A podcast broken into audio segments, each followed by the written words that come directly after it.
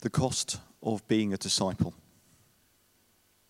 Large crowds were traveling with Jesus, and turning to them, he said, If anyone comes to me and does not hate father and mother, wife and children, brothers and sisters, yes, even their own life, such a person cannot be my disciple. And whoever does not carry their cross and follow me cannot be my disciple. Suppose one of you wants to build a tower.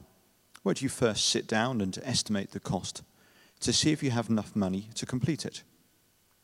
For if you lay the foundation and are not able to finish it, everyone who sees it will ridicule you, saying, This person began to build and wasn't able to finish. Or suppose a king is about to go to war against another king.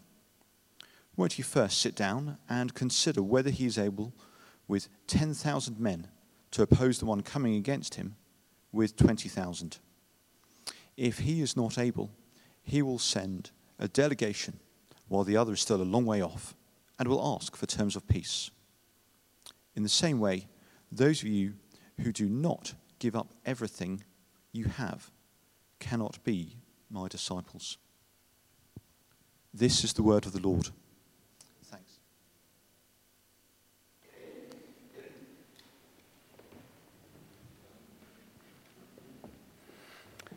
A very good morning to all of you. Lovely to be with you this morning.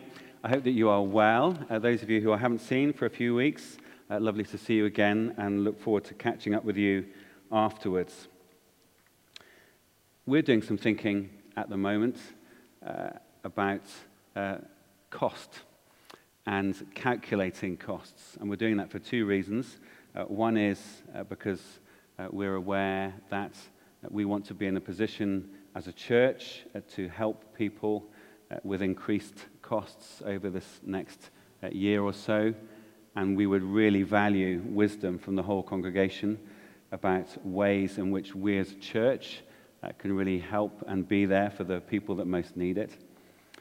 Uh, we're also thinking about cost uh, because, like lots of uh, small businesses, um, our uh, current contract for electricity and gas goes until the end of October, and then uh, currently, we're told it might go up between 4 and 500 percent, and we're no different to any school, or university, or small business.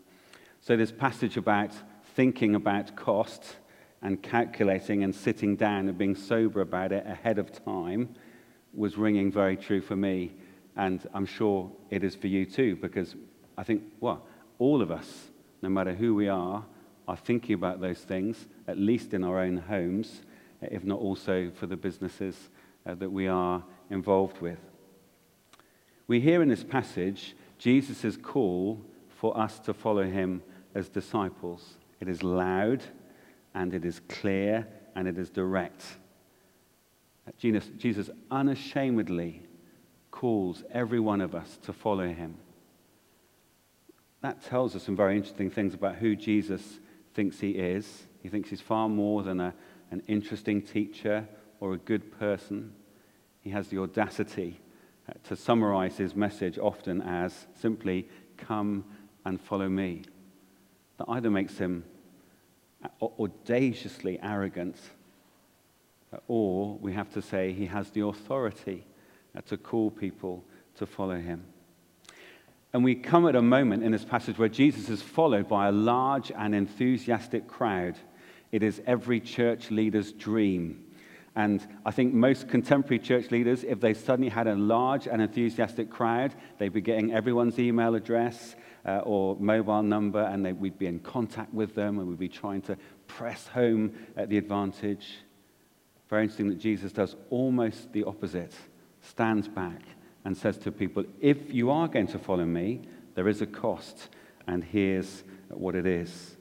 He states this calmly and authoritatively. Following him is not a gigantic freebie uh, that we should rush and grab. In this passage, he follows, he highlights that to follow him means to put him first. That's where the, the cost lies. Says the cost lies in our own heart as we decide our own priorities and we decide whether we really want to follow him or whether we want to keep our own hands on the steering wheel. And in this passage in particular, it highlights uh, the, the fact that this will come before, his call comes before the call of family, and it even comes uh, to the call uh, of our own selves. And in the first century, the more revolutionary would be uh, to put following him before family. In the 21st century, we're really angry that Jesus should say that we should put following him before our own needs. That we are not in a culture that loves self denial. Jesus uses Jewish dramatic hyperbole to make his point. Uh, he uses the language of hatred of family and our own life. This is an established way of teaching in the first century. Uh, it's hyperbolous, it's exaggerating to make a point. So we need to examine this language very carefully and put it alongside other things that Jesus said and did. This is not, repeat, this is not Jesus inviting us to hate our family, and it is not Jesus inviting us to hate ourselves. This is Jesus using highly dramatic imagery to make the point that he has the first call on our hearts and our lives. Family is, of course, a blessing for many of us, and uh, we are grateful for it. We believe that the warmth and the encouragement and the mutual support of a family is a gift from God, one that we thank God for. We believe that honoring our parents and being true to those who look to us is what God's love requires. But we are not dumb. We know that families can be graveyards of love, and they can be epicenters of dysfunction and bitterness and jealousy.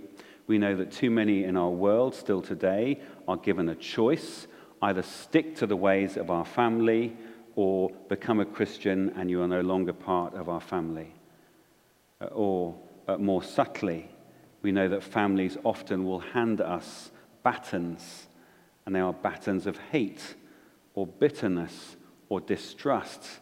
And they give that baton to us and they say, We've run with this, now it's your turn. In those moments, Jesus sheds a stark light on the choice we have Jesus or family. We pray, God, that it doesn't happen. But when it does, if we are Christians, then the demands and the call of Jesus come first. We are also called to self denial, what Jesus so vividly describes here as taking up our cross. Again, this language of taking up a cross is not literal, it's a highly charged metaphor for a life in which we consciously die to self centeredness in which we put away our own ego and we learn, however slowly, to love the people God loves and to love the things that delight his heart. We are all, let's be honest, mired in greed and in getting our own way from the moment we are born. And so this is a high and real cost that we should not underestimate or ignore. And Jesus gives two quite full illustrations to make his point here in Luke 14. The first is the hasty building of a tower that is never completed.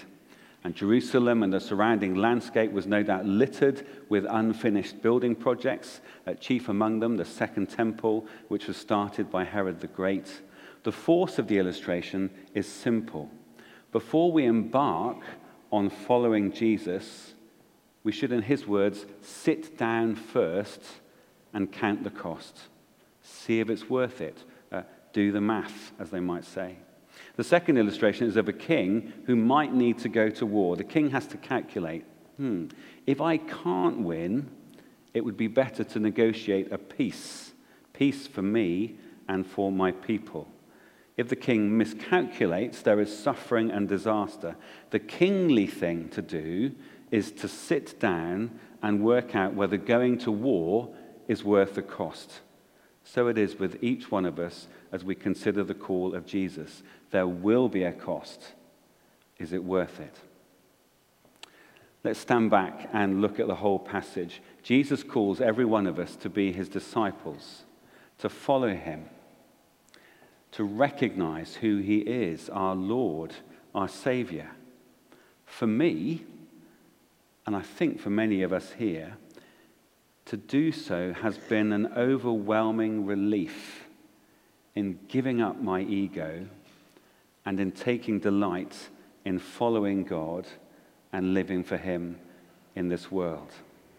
But Jesus is not coy about the cost. Being a Christian is not fluffy bunnies, puppy dogs, and marshmallows all the day long. There is both the general muck of life, but there are also more specifically times at which there are costs that are specific to being a Christian.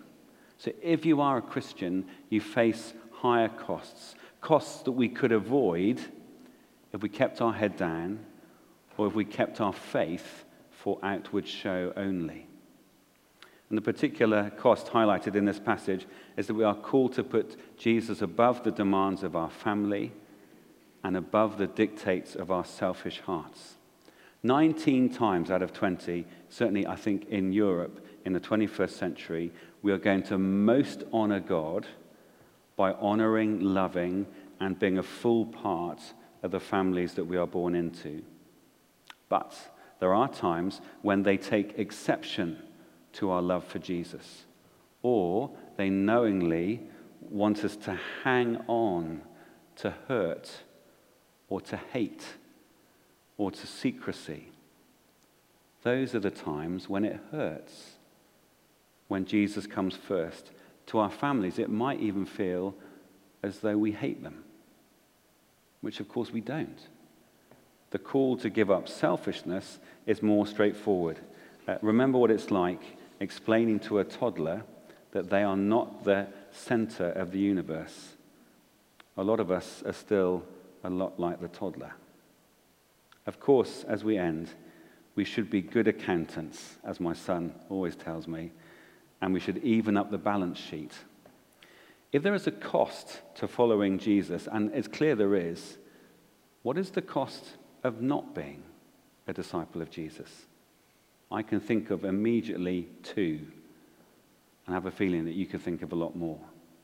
We should factor them in to those times when we sit down and think about being Jesus' disciples. For me, the first cost of not being, a, of not being a disciple is that I would have no one to rescue me from my self centeredness. I know full well that left to my own devices, my ego would want center stage, and I would be forever chasing adulation and acceptance and wanting to be top of the pile. The second cost for me would be not knowing the wonder of gratitude to God that we express at this and at every service. The one who calls me to costly discipleship, although it turns out that actually the costs all lead to liberty, the one who calls me to costly discipleship paid a far higher cost to rescue me than I will ever pay for him. Jesus' chosen image of self denial, taking up a cross, a common sight in first century Palestine, with condemned criminals humiliated before their execution. That image of taking up a cross is far richer and far deeper than his first hearers could ever know. We know more than them. We know he literally carried a cross innocently for us. So there is a cost to being a Christian. I thank Jesus that he lays it out so clearly. I repent of the fact that in a time of falling numbers, the church is at times tempted uh, to portray the Christian life as uh, immeasurably wonderful, as solving all of your problems. It's not quite like that. There is cost. Some of you know that there is high cost to being a disciple of Jesus. But we would also say, first, it's worth it. Because in service of Jesus, we find true liberty. And second, we know that the alternative is far, far worse. Amen.